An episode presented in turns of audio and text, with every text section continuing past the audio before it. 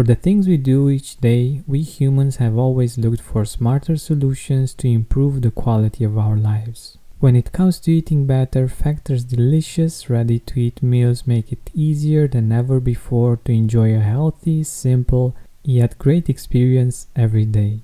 All meals are fresh, never frozen, chef crafted, dietitian approved, and ready to go in just two minutes. Less expensive than takeout, Factor is the perfect solution if you're looking for fast, premium options with no cooking required. Get as much or as little as you need by choosing between 6 or 18 meals per week. You can pause or reschedule anytime. Head to factormeals.com slash gratitude50 and use code gratitude50 to get 50% off. That's code gratitude50 at factor.com slash gratitude50 to get 50% off. Hi Gratitude Seeker, have you heard of Mood Plus? It's a supplement based on a clinically studied strain of bacteria that promotes mental well being and stress resilience. Here's what Kelly had to say about it. I'm able to be more patient with my kids and have more clarity to make the many decisions I have to make every day.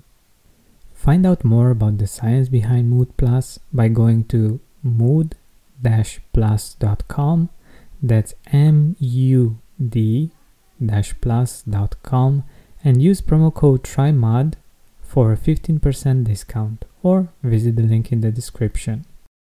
Welcome to the Gratitude Podcast on www.georgianbenta.com, where you'll hear a new story each week that will inspire more gratitude in your own life. Our mission is to inspire 100,000 people to discover how to feel gratitude and live a happy life through the amazing life stories of our successful guests and their actionable tips. And now, the host of our podcast, Georgian Benta. There was once a very rich king named Midas. The columns of his palace were inlaid with gold, and his treasure room was filled with jewels, yet he was not satisfied. He longed for greater wealth. He did not care for music or flowers, or indeed for anything else except his beautiful little daughter and his riches. Midas wished to give his daughter, Marigold, the finest dresses ever made, the most beautiful beads and jeweled bands for her hair. This was one reason why he longed to have gold and riches. But Marigold loved to wear a short white frock and to go barefoot over the grass with only a band of ribbon on her head. She liked to feel the cool wind blow through her curls. She loved roses and violets much better than jewels. Sometimes she begged King Midas to leave his treasure room, where he liked to sit, to walk in the woods with her.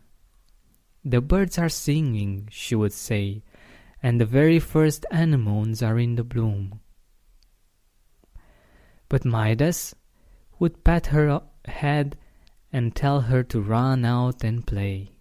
One day, as Midas sat counting his riches, a stranger walked into the room and touched him on the shoulder.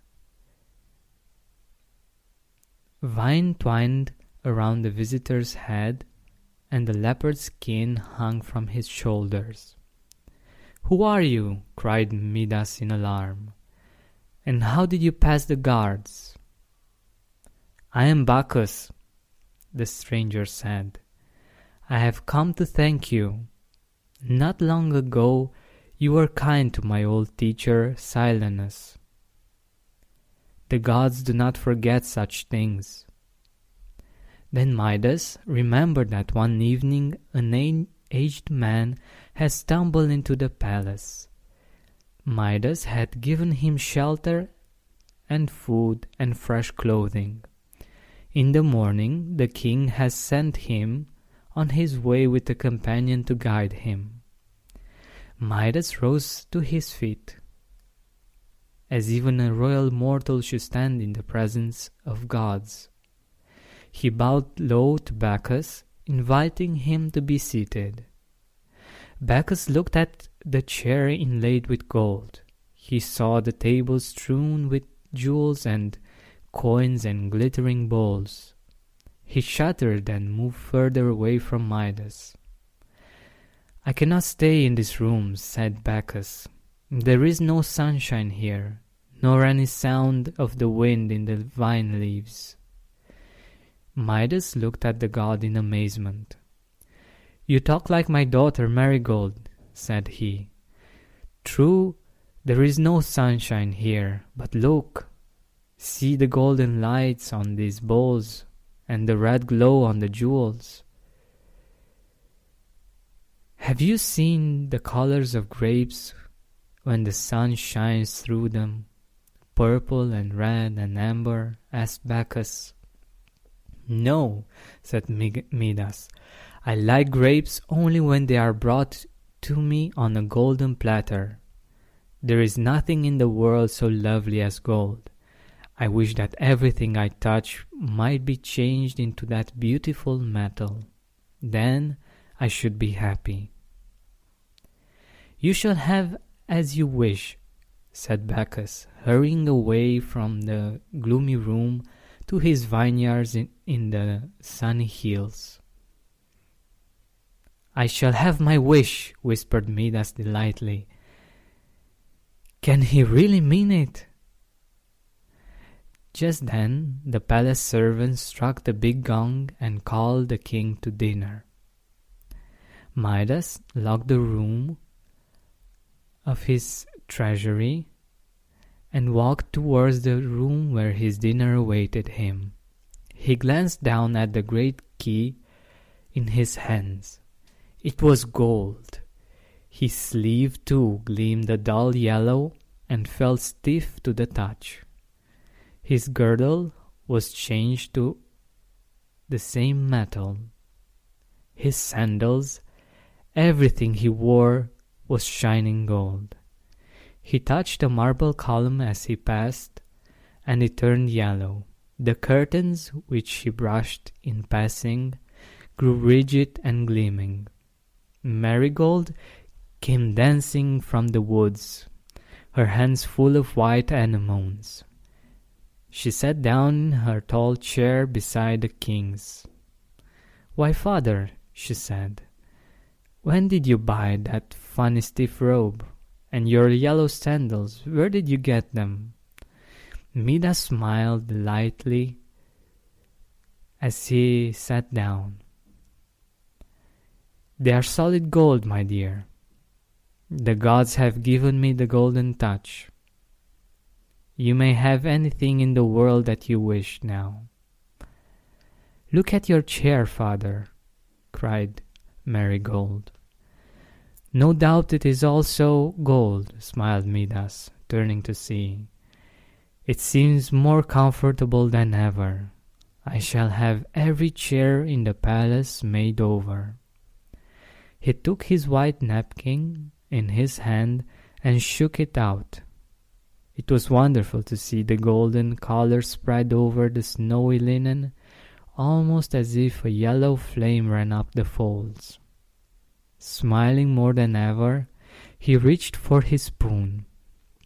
We shall have all the golden dishes we like, he said. Then he raised a spoonful of the savory soup into his mouth. He tasted it, and it was very good. But oh, horrible. When he tried to swallow it, the taste vanished, and there was nothing in his mouth but a hard lump. He choked and sputtered and coughed.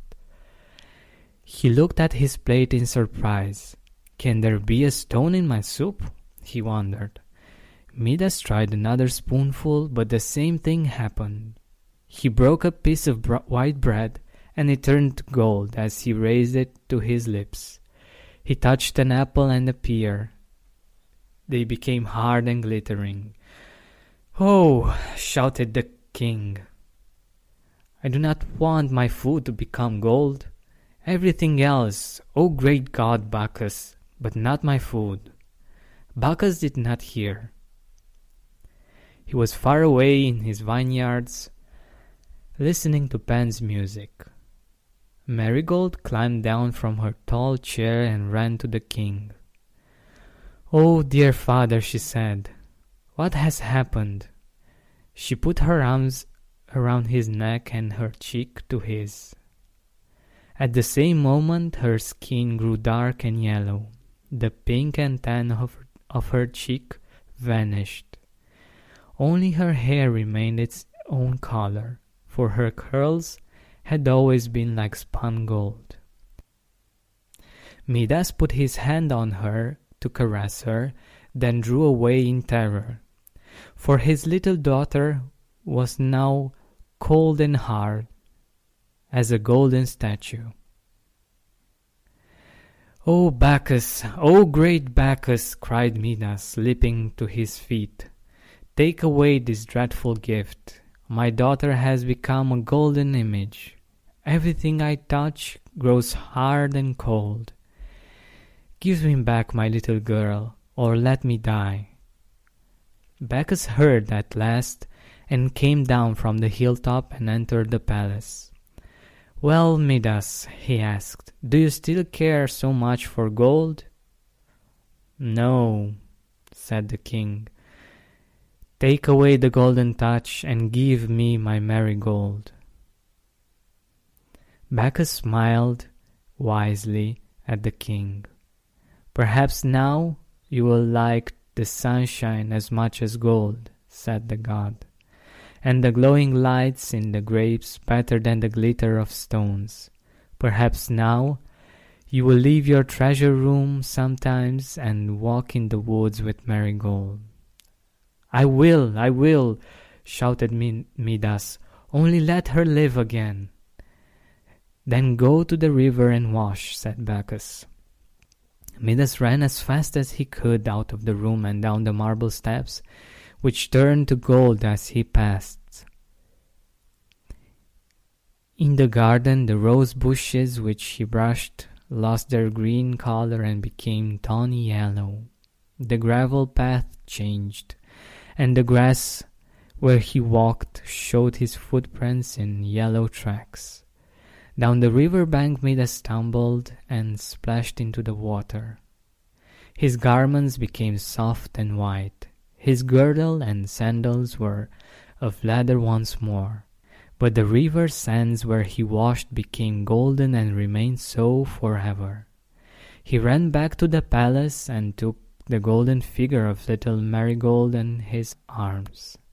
At first she felt hard and cold to his touch, but in a moment Marigold's arms moved, her color returned, and she grew soft and warm.